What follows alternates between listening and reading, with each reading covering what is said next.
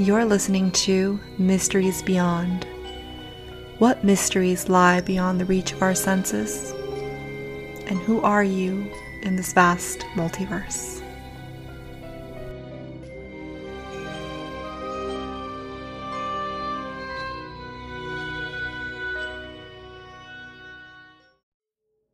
Hello, and welcome to Mysteries Beyond. I'm your host, Laura Lavender. If magic is shaping reality according to our own will, and if magic is influencing something on an energetic level, what tools can we use to help us enhance our magic? Perhaps some of you might be surprised to learn that color can be powerful tool when incorporated into your magical workings. Ancient civilizations such as China, India, Greece, and Egypt all practice something called chromotherapy. Chromotherapy is the use of visible light color light to heal the physical, mental, and spiritual energy imbalances. For example, in ancient Egyptian mythology, color therapy was founded by the god Thoth, who was the god of science and magic. You see, ancient Egyptians worshipped the sun, and they believed that the rays of the sun, through colored crystals, would penetrate the body in specific locations and heal them. And so they would use different colored stones and crystals to heal. And they weren't far off. In fact, they were quite advanced for their time. So here's the science part of it all the colors that we can see are light. Color is light, visible light.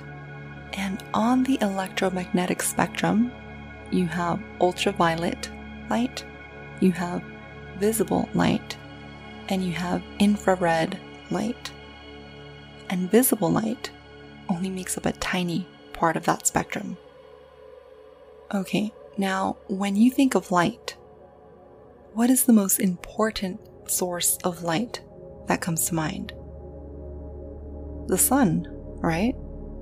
we see the sun as white light, but in reality, it contains all colors.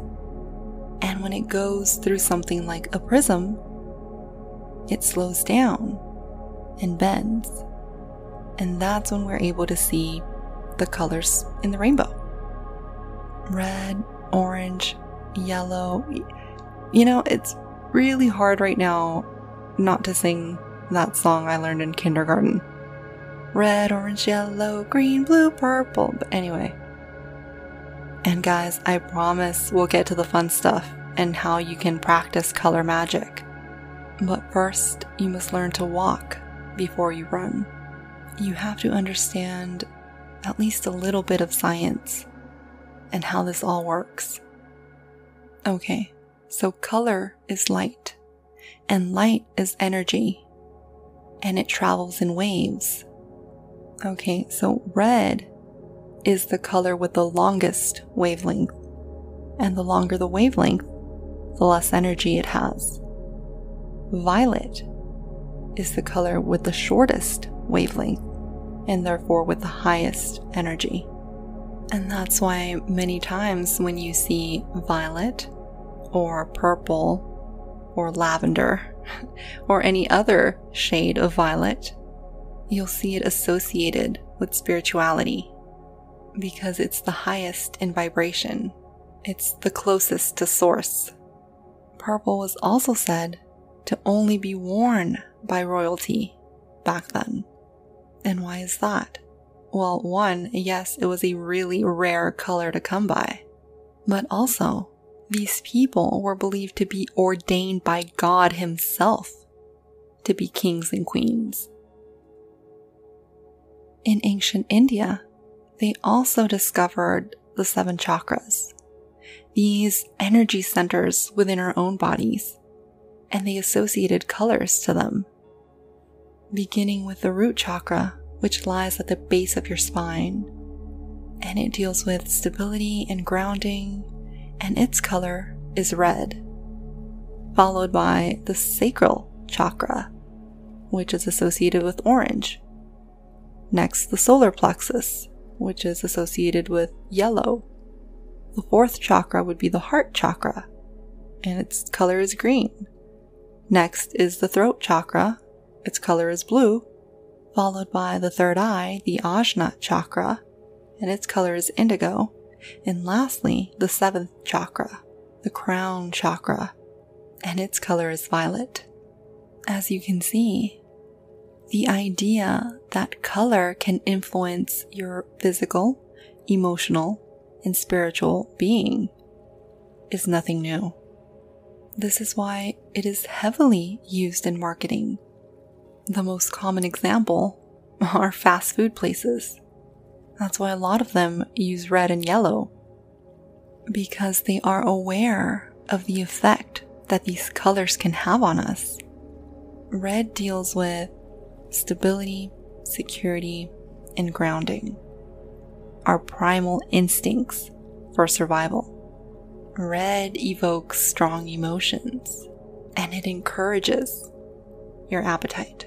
It's actually known to increase your heart rate. It evokes a lot of passion and intensity.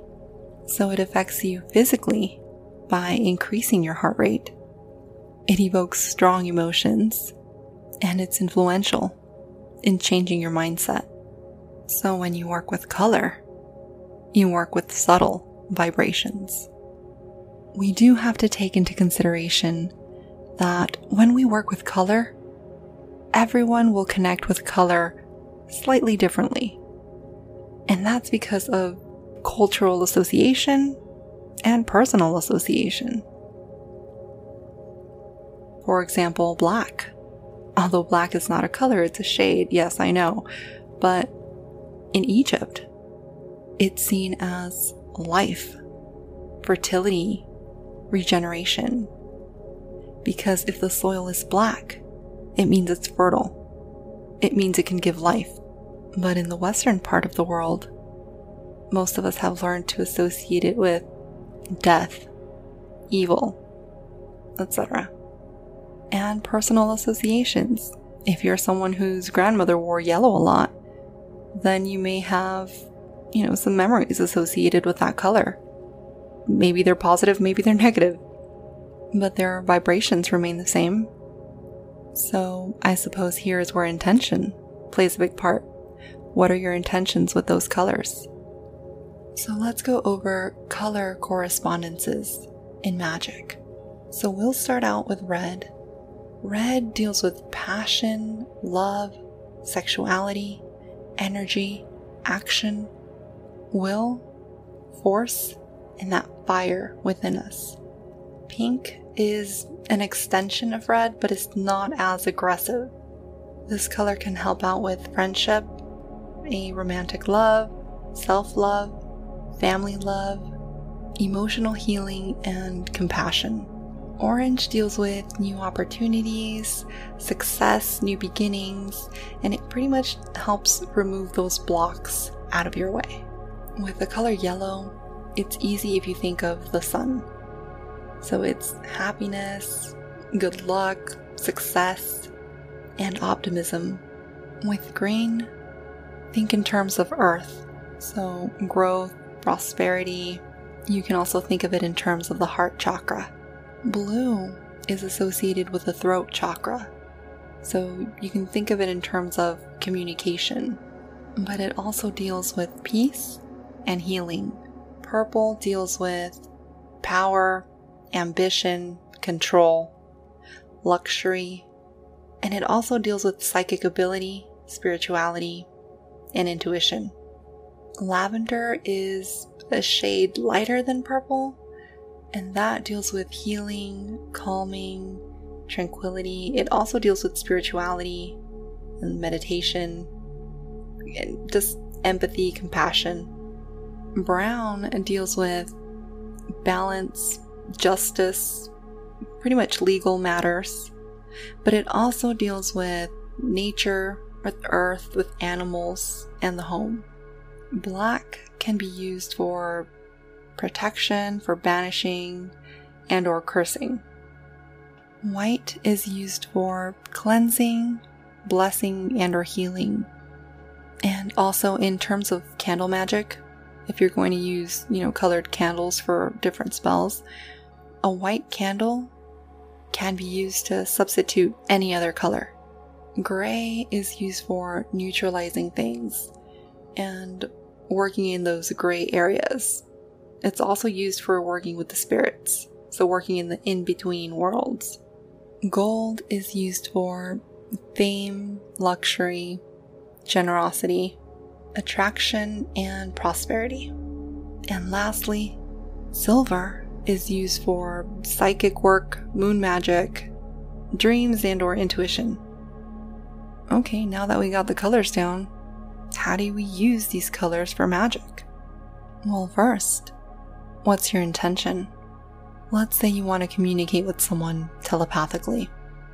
If you're going to do candle magic, then you're going to want to grab a purple candle to assist you with the psychic part of your intention, and perhaps a blue candle to aid with the communication part, and or a black or white candle for protection.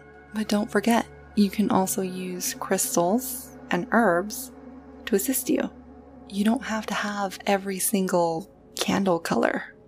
It's okay if you only have a white candle. You can use lavender herbs and or you can use an amethyst crystal. But if you're wanting to incorporate candle magic into your everyday routine, and if you don't have time for a candle ritual, remember, color is in everything. And that includes your clothes. Here's a little something I did once, and it worked beautifully. I once had a coworker who was giving me a really, really hard time at work. We had a meeting on a Tuesday.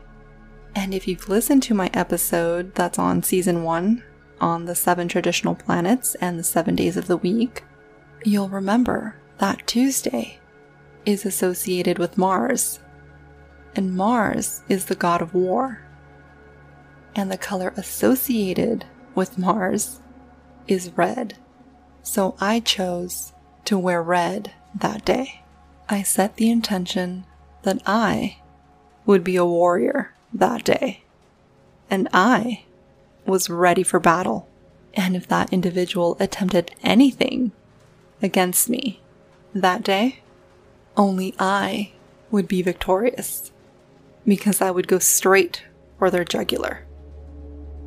And that was the day that I witnessed this individual not only cry until their eyes were red, but also state that they feared they would lose their job.